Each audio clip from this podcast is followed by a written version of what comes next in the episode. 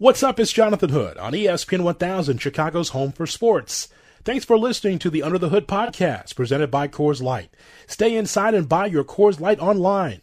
Find out how at get.coorslight.com. Coors Light, take time to chill. Go! Under the Hood with Jonathan Hood. Follow us on the gram at IGJ Hood and at ESPN underscore Chicago. ESPN 1000, Chicago's home for sports. What's up? Welcome in to Under the Hood with Jonathan Hood right here on ESPN 1000 and the brand new ESPN Chicago app. I really had a hard time sleeping last night. And the reason was because I kept thinking about that Last Dance documentary that was on ESPN. As we talk about The Last Dance, brought to you by Coors Light. I had a hard time sleeping because after watching two hours, watching episodes one and two of that documentary, all of the memories started flooding back to me as a Bulls fan back in the day. And I started thinking about every scene that we saw. And it was just really incredible. There's some things that I did not know. You would think as someone that was around the Bulls, there I would have been able to know everything. There's a few things that was unearthed that we will discuss within the framework of our show.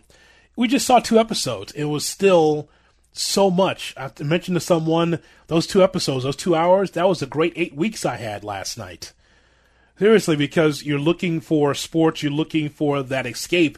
And for me, sitting in the hood cave last night, watching that documentary, I'm like, wow, that was just two episodes, and you wanted to have more.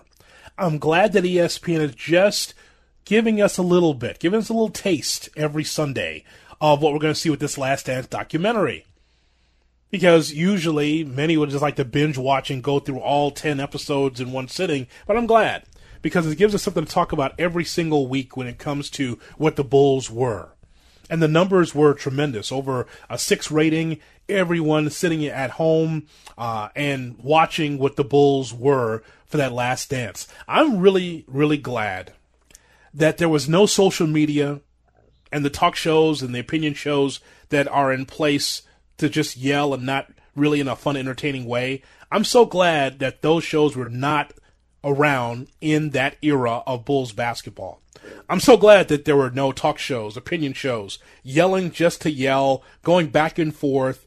Columnists and fans alike knew how special the Bulls championship run was and how it was destined to go away either by attrition or by management. And guess what?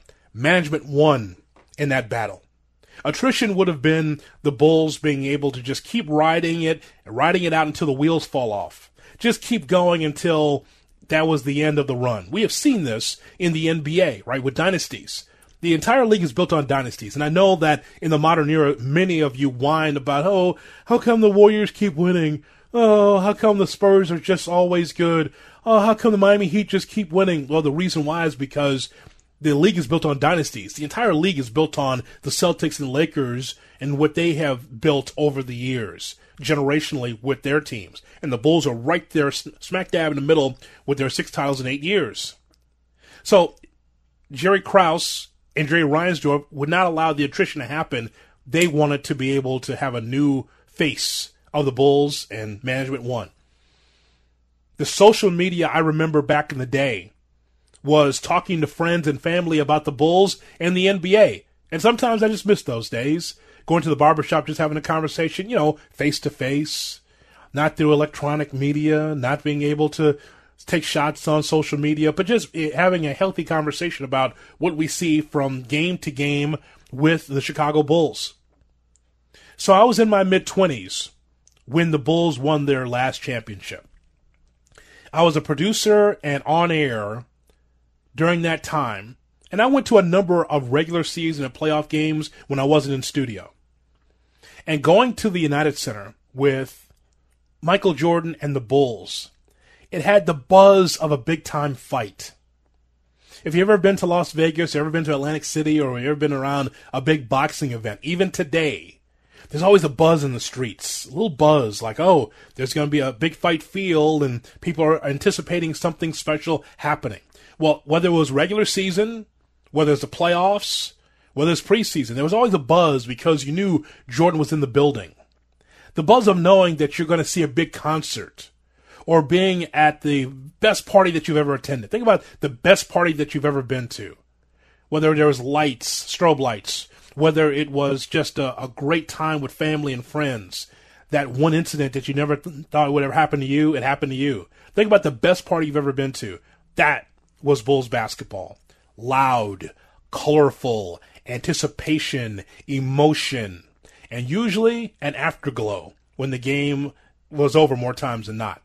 As we talk about the Bulls with Jonathan Hood on ESPN 1000 and the brand new ESPN Chicago app. The Bulls championship run was a sense that you, as a fan, will get the result you wanted if you were a Bulls fan. 90 times out of 100, you would get the result that you wanted. That's what the Bulls championship run was all about. It's what the Warriors just got through with their run. Like more times than not, when you go to the stadium, when you turn on the TV and you see your favorite team, that team's going to win more times than not. And that's a great feeling because you don't have that bad feeling of, oh, we're going to lose again. Oh, we're struggling again. So the storylines and the talk shows during that time was wondering, man, even after the sixth championship, is there another opportunity? Can they work out something for a seventh or an eighth championship? Is that possible? That was the that was the talk. It wasn't is Jordan better than Magic? Is Jordan better than Kareem? Is Jordan better than Bird? That wasn't the conversation. It would be in 2020. But in the 90s, it was looking at greatness and wondering how long the greatness would last. That was the conversation. Watching Jordan, I never got the sense of watching the championships and wondering with granular detail, huh, is he better than Magic? Is he better than Bird? Like you get with today's sports coverage. Michael Jordan is the greatest basketball talent that I've ever seen. Preseason, regular season, playoffs, his time in the league was amazing every single night. He had to be great to surpass other great players that were already and emerging in the league. I've told you the stories on this show many times. That was on the documentary last night. Eric's heard me say this many times on shows that we've done together about how in 84, 85, it was a big man's game. We're coming out of that era where you had to be, have a big center or some oaf that was 6'11, 7 foot in the middle and just plant him in the lane so he can get 10 points a game. But Jerry Krause and Rod Thorn want to build around a two guard, which is completely unheard of. If you watch the documentary, you saw a, a clean shaven Mark Eaton talk about how Jordan's too small. Some of these other bigs that were in the league at the time, they saw Jordan as like, ah, you're not, not going to build around this guy. He's six six. I'm seven foot. This is not where the league's going. They believe more in that era, and I remember this as a kid. They believe more in Olajuwon and, and Sam Bowie than they did Michael Jordan because Jordan was quote unquote too small. That's the league back then. You had to be able to have a big. Michael Jordan couldn't have won with that traveling cocaine circus or not even come close to a title with the rosters that he was working with. I've talked about this a lot about how Orlando Woolridge was a really solid player for the Bulls. The, the kid from Notre Dame, a really solid player. But you have to understand, like, Jordan wasn't going to win with Dave Corzine, who was booed in two places in Chicago, at DePaul and with the Bulls. You weren't going to win with Caldwell Jones. You weren't going to win with Wes Matthews and Jawann Oldham. You weren't going to win with Ennis Whatley. You weren't going to win with Sidney Green on that traveling cocaine circus that they talked about on the documentary. You weren't going to win, and so that's why the roster had to be turned over because a lot of those guys are used to losing. Jordan talked about that. We talk about it now in 2020, where there's certain teams, doesn't matter the sport, usually when we talk basketball, there's certain teams that are used to losing. That's the Bulls I was watching as a kid. You saw those crowds. Nobody at the Chicago Stadium, uh, you know, 75% empty, watching Bad Bulls basketball because Sidney Green, David Greenwood, Rod Higgins, Caldwell Jones, Wes Matthews, Ennis Whatley. Doesn't matter if you ever saw them play. I'm mentioning the rookie year of Jordan, and in that era, those guys were used to losing. And so you get that today where there's certain players like, ah, looks like we're not going to win this one. So on to the next game, on to the next town, on to the next hotel. That's that was the mentality. You get that today, but it certainly was during that time. And that that's why Jordan mentioned the documentary like, well, screw this. What do you mean on to the next town, the next game? We can win tonight. And you saw how Jordan was able to get the job done, putting the team on his back while the other ones just watch. They're like, what? We're to win? No cocaine tonight? no, no party tonight? We're just going to win? Interesting. Well, for sure, cocaine is a hell of a drug, but so is winning at all cost. Also a hell of a drug for Michael Jordan. I liked how the documentary talked about the early years of Jordan in his high school and college years. You know, some stories we knew, but it had to be revisited because some needed to understand why Jordan was so intense, why he would yell at Scott Burrell or Toni Kukoc, why he wanted to motivate, because he was told at early age, yeah, you're not even good enough to be the varsity in high school. You, you can't you can't compete. And how competitive Larry, his brother, was, and the relationship he had with his dad.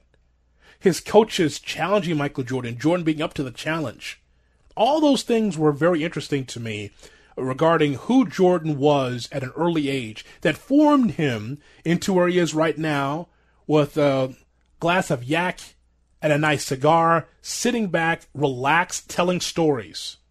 We haven't heard heard or seen Jordan that relaxed telling stories since the 80s when he first came into the league when he would talk to reporters for hours about what was going through his mind, what he thought about the Bulls for the future, Jordan has never done that. Hasn't been that way since he was a player early in his career. And so that's why it was very interesting to me because it was totally different. Totally different than what you see. And again, away from the hot take era of just here's a player, how will this player be able to develop? Let's watch. Instead of saying this player will is shoots too much, and Michael Jordan coming out of North Carolina. He's too small. He'll never be able to make it. That guy is going to be a bust for the Bulls. That's what would happen today. But back then, you watch the development of players and you just want to see the trajectory of that player. And that's why it was so much fun for me to watch year after year. You start to see incrementally how this team got better. From year to year, the Bulls continue to get better. And why? Because Jordan was ahead of that. So I want to talk a little bit about what we saw in the documentary. Um, one thing for sure about the last run, we got to talk about this because you knew that last year of the championship that it was going to be the last dance. You were hoping as a Bulls fan that it would be another championship, but Scottie Pippen, he mentioned in the documentary The Last Dance, he said Scottie knew that this was the last run. Scottie, in the paper today it says that uh, Phil wants one more year back here, and Michael wants 36 million. And it also quotes Jerry Krause as not ruling out a trade for you, which leaves you flapping in the breeze. Does that bother you? No. I would love the opportunity of finishing my career out in Chicago, but if it don't happen, then I just have to look elsewhere. I'm one of the best players to ever play the game. I understand what my value is to this game. You're very underpaid, though, as one of the top players. What do you think your value is in terms? My day will come. My day will come.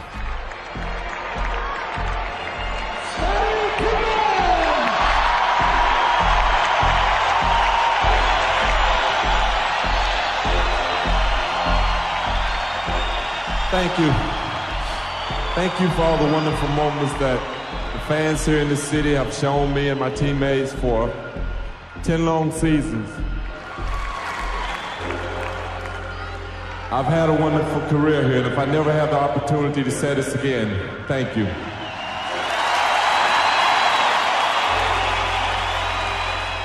Scottie Pippen with a tearful thank you. As we thought for one unconscionable moment that we might be hearing a retirement statement there. What made me upset was I knew it was the end of the journey. And I never saw it ending like that. Jerry Krause made everything real murky when he said, This is Phil's last year. We're dismantling this team. After the season, we're basically relieved of our duties. Interesting thoughts from Scottie Pippen, which leads us into uh, our thoughts coming up next about Reinsdorf and Krause. And Eric, open the phone lines 312 332 ESPN 332 3776 is our phone number. If you watched the Last Dance documentary, your thoughts on part one and part two, I'd love to get your thoughts. What stood out most about the documentary that you saw? Well, again, you hear me talking about the Bulls, you hear me talking about the Last Dance. If you watched, we, you and I should be talking about it. So 312 332 ESPN is our phone number history repeats itself with uh, what is going on in the modern day. Reinsdorf and Krause or Gar and Pax, same difference. We discuss it next as we talk about The Last Dance brought to you by Coors Light. You're listening to Under the Hood. Get the ESPN Chicago app for podcasts and the live stream from anywhere. Anywhere. Anywhere. Download in the App Store today. This is ESPN 1000, Chicago's home for sports. Well, what a hell of a start for a documentary. The first two episodes of The Last Dance, as we talk about, are brought to you by Coors Light. Under the Hood with Jonathan Hood on ESPN 1000 and the brand new ESPN Chicago app. I understand that it's 2020 and we're in the uh, in my feelings era I understand that. Like, oh, my feelings. And and yesterday, while the documentary was going on, uh, if you didn't see me on Twitter, I wasn't on Twitter. I was on Facebook, facebook.com, uh, because that is the, Eric, as you well know, that is the social media platform for nostalgia. Um, or you know, if you need you need to find out what people thought of uh, the Bulls in the 80s and 90s, that's where you go. Twitter, uh, more modern, kind of uh, some shade there from time to time. But right, Facebook, everyone on spot. Twitter is LeBron's better. On Facebook, it's it's no, I remember that team. So, yes, yes, there's I remember that definitely a different demo. I remember that moment. I remember that game. I remember where I was sitting. So I live Facebooked it, if you can use that phrase, uh, yesterday, watching both hours. You can go to Facebook.com, look for Jonathan Hood, and you can see all my comments, all two hours of it on Facebook. And so um, I understand that we're in the, um, you know, in my feelings era, where, you know, questions about, well, was Krause por- portrayed well? Uh, oh, he's dead. Why bury him in the first 20 minutes of the documentary? Why is there so much talk on Jerry Krause? Jerry Krause, the general manager for the Bulls, was instrumental in putting together parts uh, of the Bulls championship teams. He made some crucial trades. He revamped the rosters. We talked about in our previous segment. Uh, it is important to notice what Krause did in the organization.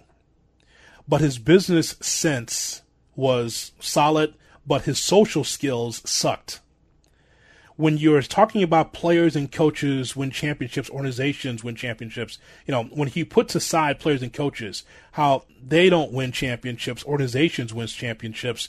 I remember that quote the first time it was in the paper like it was yesterday. And I was just like, what do you mean players and coaches don't win championships, organizations win championships? Well, players and coaches all part of the organization. Players and coaches are part of that for sure, but you're undermining what the players have done to, to the common fan that was watching the Bulls, the feeling that you're going to put players in a box in the in the coaching staff, led by Phil Jackson, you put them way over here, and you put the organization first, meaning Krause, Reinsdorf, the uh, scouts. That was a problem for the common Bulls fan.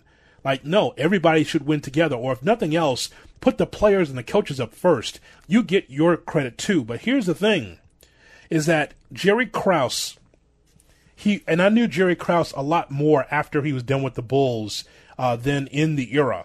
He wanted to be noticed so much, and he wanted credit for the championships as the architect. He had a little man complex, which was, I think, doc- documented well in what we saw yesterday. I give him full credit for the job that he did, but he did not have to tear the team down because of feelings. And ultimately, that's what it came down to. His feelings that Jordan and Pippen and Jackson and Rodman and all these other terrific players were getting credit and he didn't get enough credit. And so, yeah, we heard from time to time that Jordan and Pippen were going after Jerry Krause. It's only because the story was told about Jerry Krause in the documentary. So let's go back, and I'm going to make a parallel here to the modern Bulls versus that time. Do you remember in the documentary, Eric? Do you remember this part of the documentary where Stan Albeck was the head coach for the Bulls? and this is early Jordan. Jordan's coming off that foot injury where he planned it wrong. He talked about that in the documentary. And, and at that time, as a kid, seeing him injured in year two, you're like, oh, jeez, you know, this can this team get right? Can Jordan get healthy? Right? And he missed a lot of games, and so he went back to Chapel Hill, went to North Carolina to rehab. He didn't rehab in Chicago. He went to North Carolina to rehab. Got in the swimming pool. He showed that. The guy was trying to get himself ready because he wanted to be way ahead of what the doctors for the Bulls had for him. Boy, imagine if Derrick Rose would have done that. Nonetheless, you think about the, the whole thing what, what Michael Jordan wanted to get back. And so there he is against the Indiana Pacers, and he is on a minutes restriction. Have you heard that before? A minutes restriction, right? Right. Your, your, stats guys now had to be so happy when they saw that. Like, oh, this is 86 and we got a minute restriction. They probably were pumped. So the Bulls take on Indiana, right? And so it's only 14 minutes, if I remember, 14 minutes that Jordan could be on the floor. And Jordan's idea was, well, let me get out there during meaningful minutes of the game, right? And so Jordan, as we saw the highlights, just lighting it up late in the fourth quarter, just you know, getting the Bulls back in the game against a good Pacer team. And then, of course, the 14 minutes are up. He can't be on the floor and he and there's Jordan pleading with Albeck, get me back in the game. I'm hot. We're gonna win this ball game. And Albeck says, if I put you back in, I'm gonna get fired. There's Jerry Krause with the stopwatch up there in the stands in Indianapolis, saying if you put him in a minute more than 14 minutes, you're gonna be fired on the spot, which is nonsense, by the way. But that's how it was. And so you you end up seeing John Paxson hitting the game winning shot with Jordan sitting on the bench. It's good that the Bulls won that game. You fast forward to uh, the Bulls under Vinny Del Negro, who was a guest on this program last week. The former coach of the Bulls, Vinny Del Negro, is in the same situation with John Paxson as the general manager with the stopwatch, saying with Joakim Noah, he had plantar fasciitis. And so, but he was so key to the Bulls' success, as you well know. It wasn't just Luol, it just wasn't just Derrick Rose, it was Joakim Noah as well. Joakim Noah had plantar fasciitis, and he was laboring up and down the floor he had like a 20 minute or something like that um, time that he could be on the floor. Well, the Bulls were winning the game, and Joakim was a big part of that.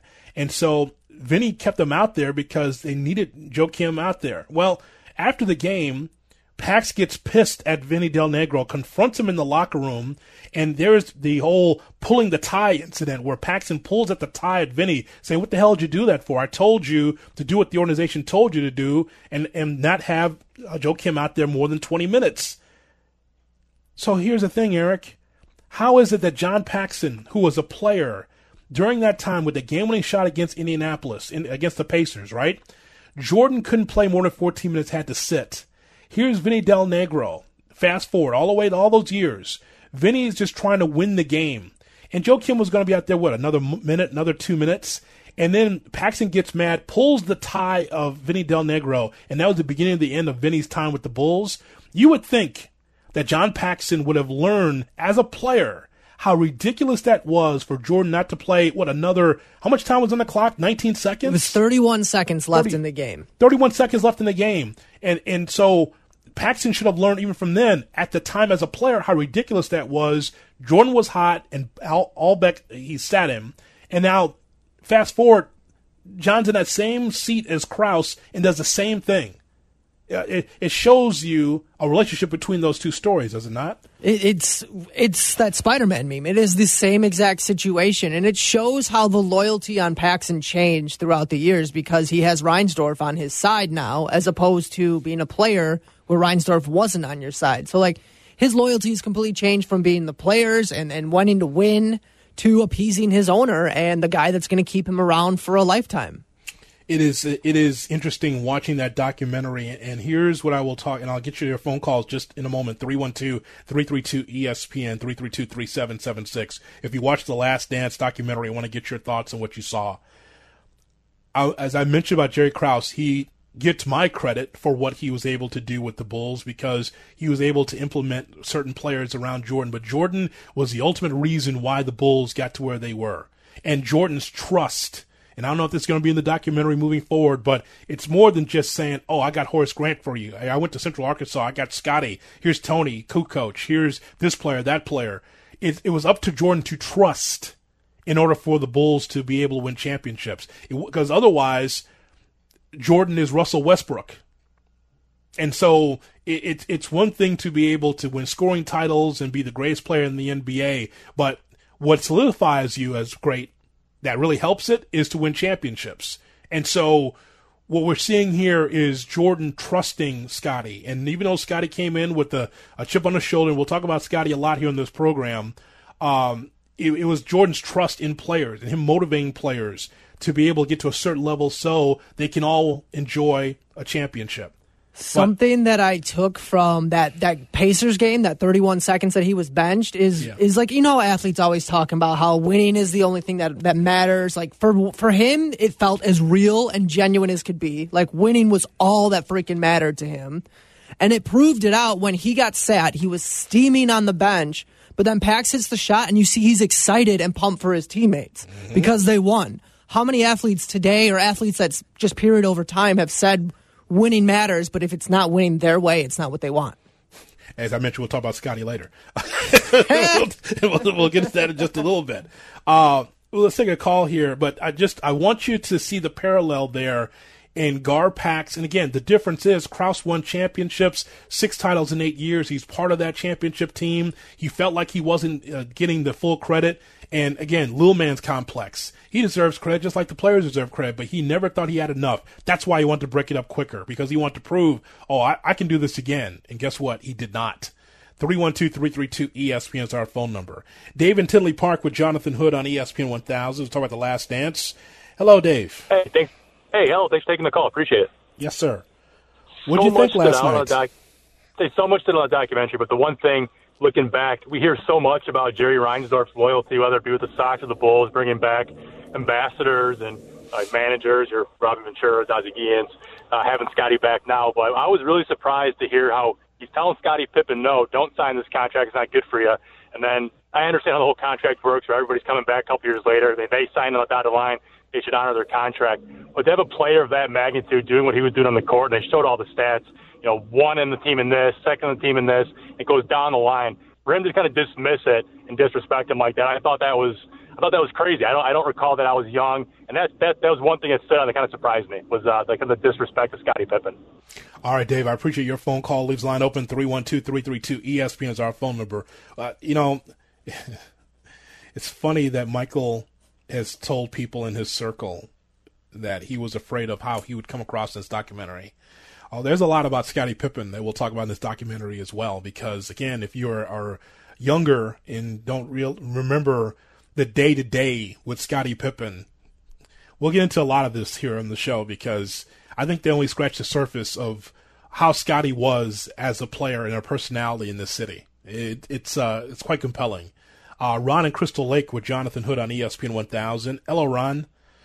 Hi, Jonathan. Great show. Glad, uh, glad I could have a chance to contribute. But the one thing that really jumped out with myself is I'm 57 years old, so I was around for all those championships and all the great times that it brought to the city. But seeing that early footage of Michael Jordan uh, in that Celtics series, just his sheer um, athletic ability, he was faster, he was quicker, he could leap out of the gym and his skills were better than anybody else, and he made those great Celtic players look old, slow, and uh, unathletic.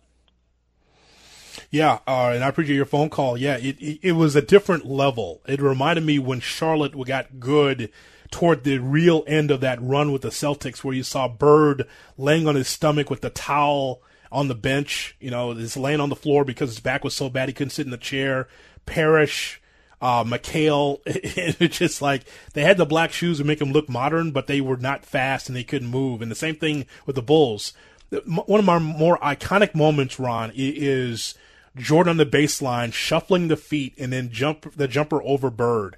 It was one of my favorite games, even a loss for the Bulls, because you saw growth watching. And I remember that game like it was yesterday, watching that game and watching Jordan dominate. And again, look at the roster around him. Jordan had to do a lot of scoring because look at that roster. But that's when Jordan came on the scene. against the against the Celtics, big spot there, puts up 63. That's when Bird had so much respect for Jordan. Nobody was putting up 63 on a regular basis. Okay, and that, it's not like today's NBA where someone can score 50 and it's it's or more, and it's something we see a lot of. Jordan 63 was so special, and I just remember that baseline jumper that they were showing. One and just two, even in a uh, losing effort, it was one of my favorite games because the Bulls really start to turn the corner right there. Like, okay, that guy there is going to be able to be a superstar for this team. Now, can he make others better? I was even thinking about that as a kid. Like that, that guy was special, and Bird gave him his full respect. Uh, it, it was something else. All right, more of your phone calls coming up. 312-332-ESPN, 332-3776 is our phone number. Your thoughts uh, about the Last Dance documentary, if you watched, I want to get your thoughts on it. And we'll talk about Scott Pippen. That's still to come on Under the Hood. Under the Hood with Jonathan Hood. Follow on Twitter at TweetJHood. Because I was like, you know what? I'm not going to f- my summer up. Yeah. Jonathan Hood on ESPN 1000 and the brand new ESPN Chicago app. So glad that you're with us as we talk to you about the Last Dance documentary. We will talk NFL and Bears draft uh, at the top of the hour at 8 o'clock. We'll get a chance to, because every night I give you something Bears, something NFL. So we'll give you that coming up at 8 o'clock, and we'll continue to take a lot of your thoughts. Uh, about the Last Dance documentary with the Chicago Bulls uh, yesterday because it was thrilling. I mean, I couldn't sleep last night because I, I kept thinking of those moments, right? All those things that were happened to the Bulls, especially the early days. Early days. There are some things that I was not aware of or footage I have not had not seen. Not the, but most of those stories I had heard from somewhere or seen. And I'm not some Bulls expert, but when you're around uh, the business and people who wrote or covered the team tell you stories is interesting. Remember, I was in my mid 20s uh, during the last championship years for the Bulls, and I was in sports radio. So as a producer and as an on-air talent, I was able to go to some games and be able to be around the locker room and hear stories and, glean a lot of information from the Bulls. So it was, it was very interesting. Um, the Scottie Pippen story is very complex. It's very complex because the Scottie Pippen that people are seeing now. The Scottie Pippen, you see him on the jump on ESPN, and he is a um, an analyst for the company, and you know he's, he's uh, he has a strong opinion, and he deserves that that strong opinion. I mean, he's a top fifty player all time. I remember when he first came into the league as a backup to Brad Sellers, and this Scott Pippen, as he was introduced at the draft, comes through and he gets the trade takes place, and Jerry Krause thought that he was a special player and you know, I, I, had no idea what Scottie Pippen would be. I just know that Brad Sellers was never going to be the number two guy with Jordan. I don't think the guy of Ohio State. I think Sellers like 6'11", 7 foot, but he didn't have the athleticism and the defensive ability like Scottie Pippen. And, he, and again, Scottie grew into that. He was not that at the beginning. Uh, he grew into it, and so there's a lot of layers to, to Pippen. i will try to narrow it down as as quickly as I can. So I'll get more of your phone calls in here at 312-332-ESPN. So when it comes to the contract, that seems like this the number one thing that's trending, right? Like how is it that uh, Scottie Pippen signs this deal that is just so paltry, right? So it's it's one of the worst contracts in NBA history for sure. Five year, eighteen million dollar deal, and it's it's a lot more complex than that. And here's why it's complex is because at the time of the contract, Scottie Pippen, and I'm so glad the documentary laid this out. Instead, you know, people are just running to, oh, how can you sign this deal? Six, seven, eight years, you know, uh, five, six, seven years, 18 million. How can you sign that? Well, the story was laid out about his home life in Arkansas, where he had not one but two family members that was in a wheelchair that were that could not be able to move around that they had some medical issues. And you can see that Scottie Pippen came from just, I mean, just very lean means with his family um, and going through poverty pretty much uh, in his life. And so, for those of you that never lived through that, it's easy for you to say, well, I mean, he was grossly underpaid. How did he sign that deal? Why why did he sign the deal? Or making Reinsdorf the the guy, hey, how come you didn't give him more money? He was worth a lot more than that. Larry Johnson got way more money than that at some point. How come how could you give him this deal? How did Scotty sign that deal? It's because maybe you haven't lived the life that he has lived. Where he immediately need to be able to have money to give to his family to help his family situation out you saw his mother in that documentary. You saw his family members in that documentary. And so it's easy to sit back on your high horse now um, with the check that the government is giving you and saying that, well, you know, I would have never signed that deal. I mean, what kind of deal is that? It sounds like a deal that the White Sox would give a, a, a player from overseas, a player that they, from from Cuba. You know, the five or six year deal worth seven, eight million dollars. Why, why would you?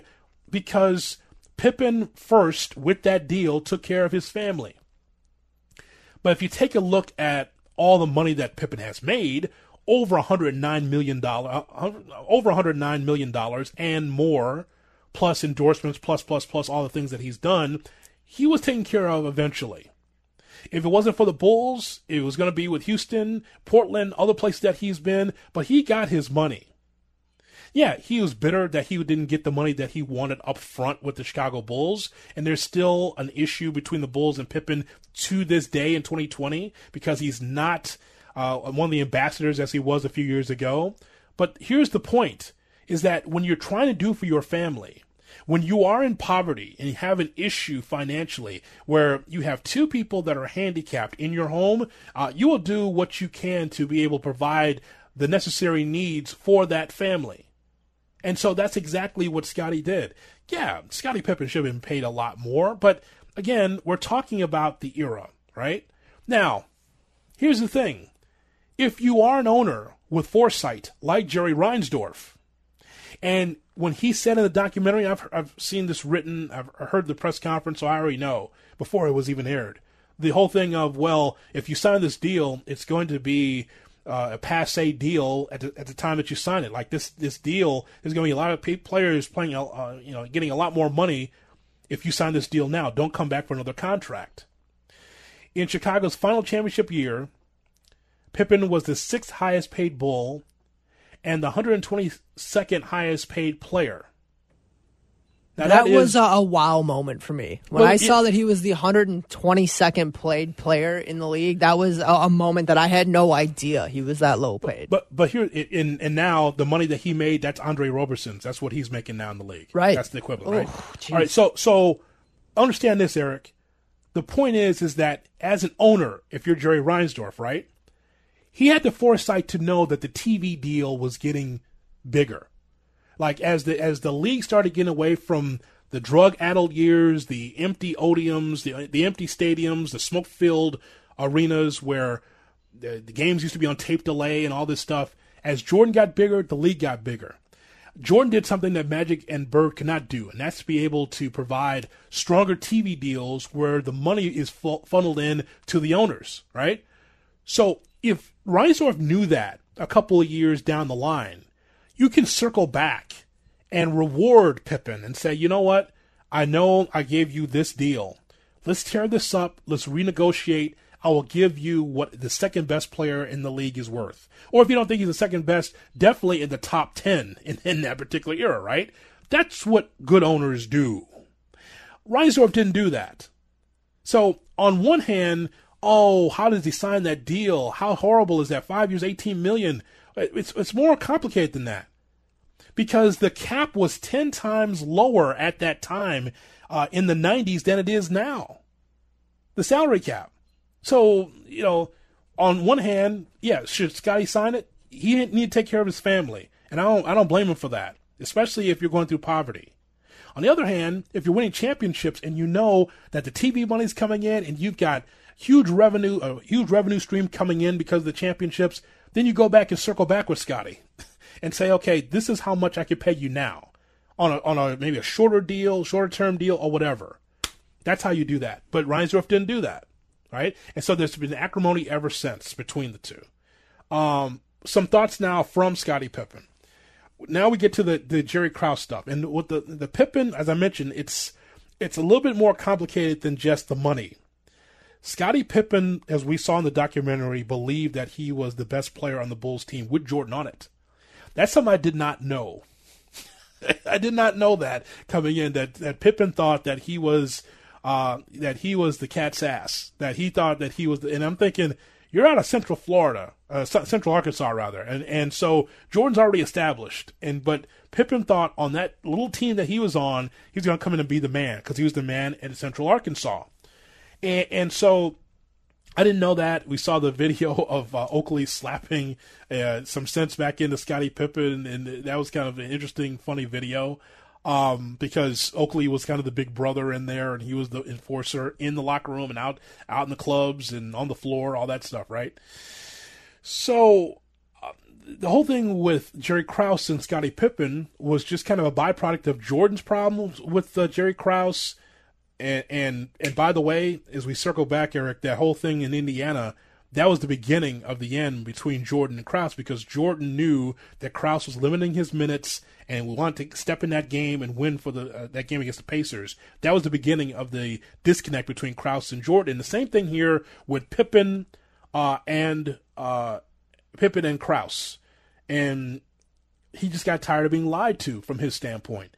Some thoughts now from Scottie Pippen uh, talking about his issues with Krause. Scotty had problems with Jerry, and um, it came out on several occasions.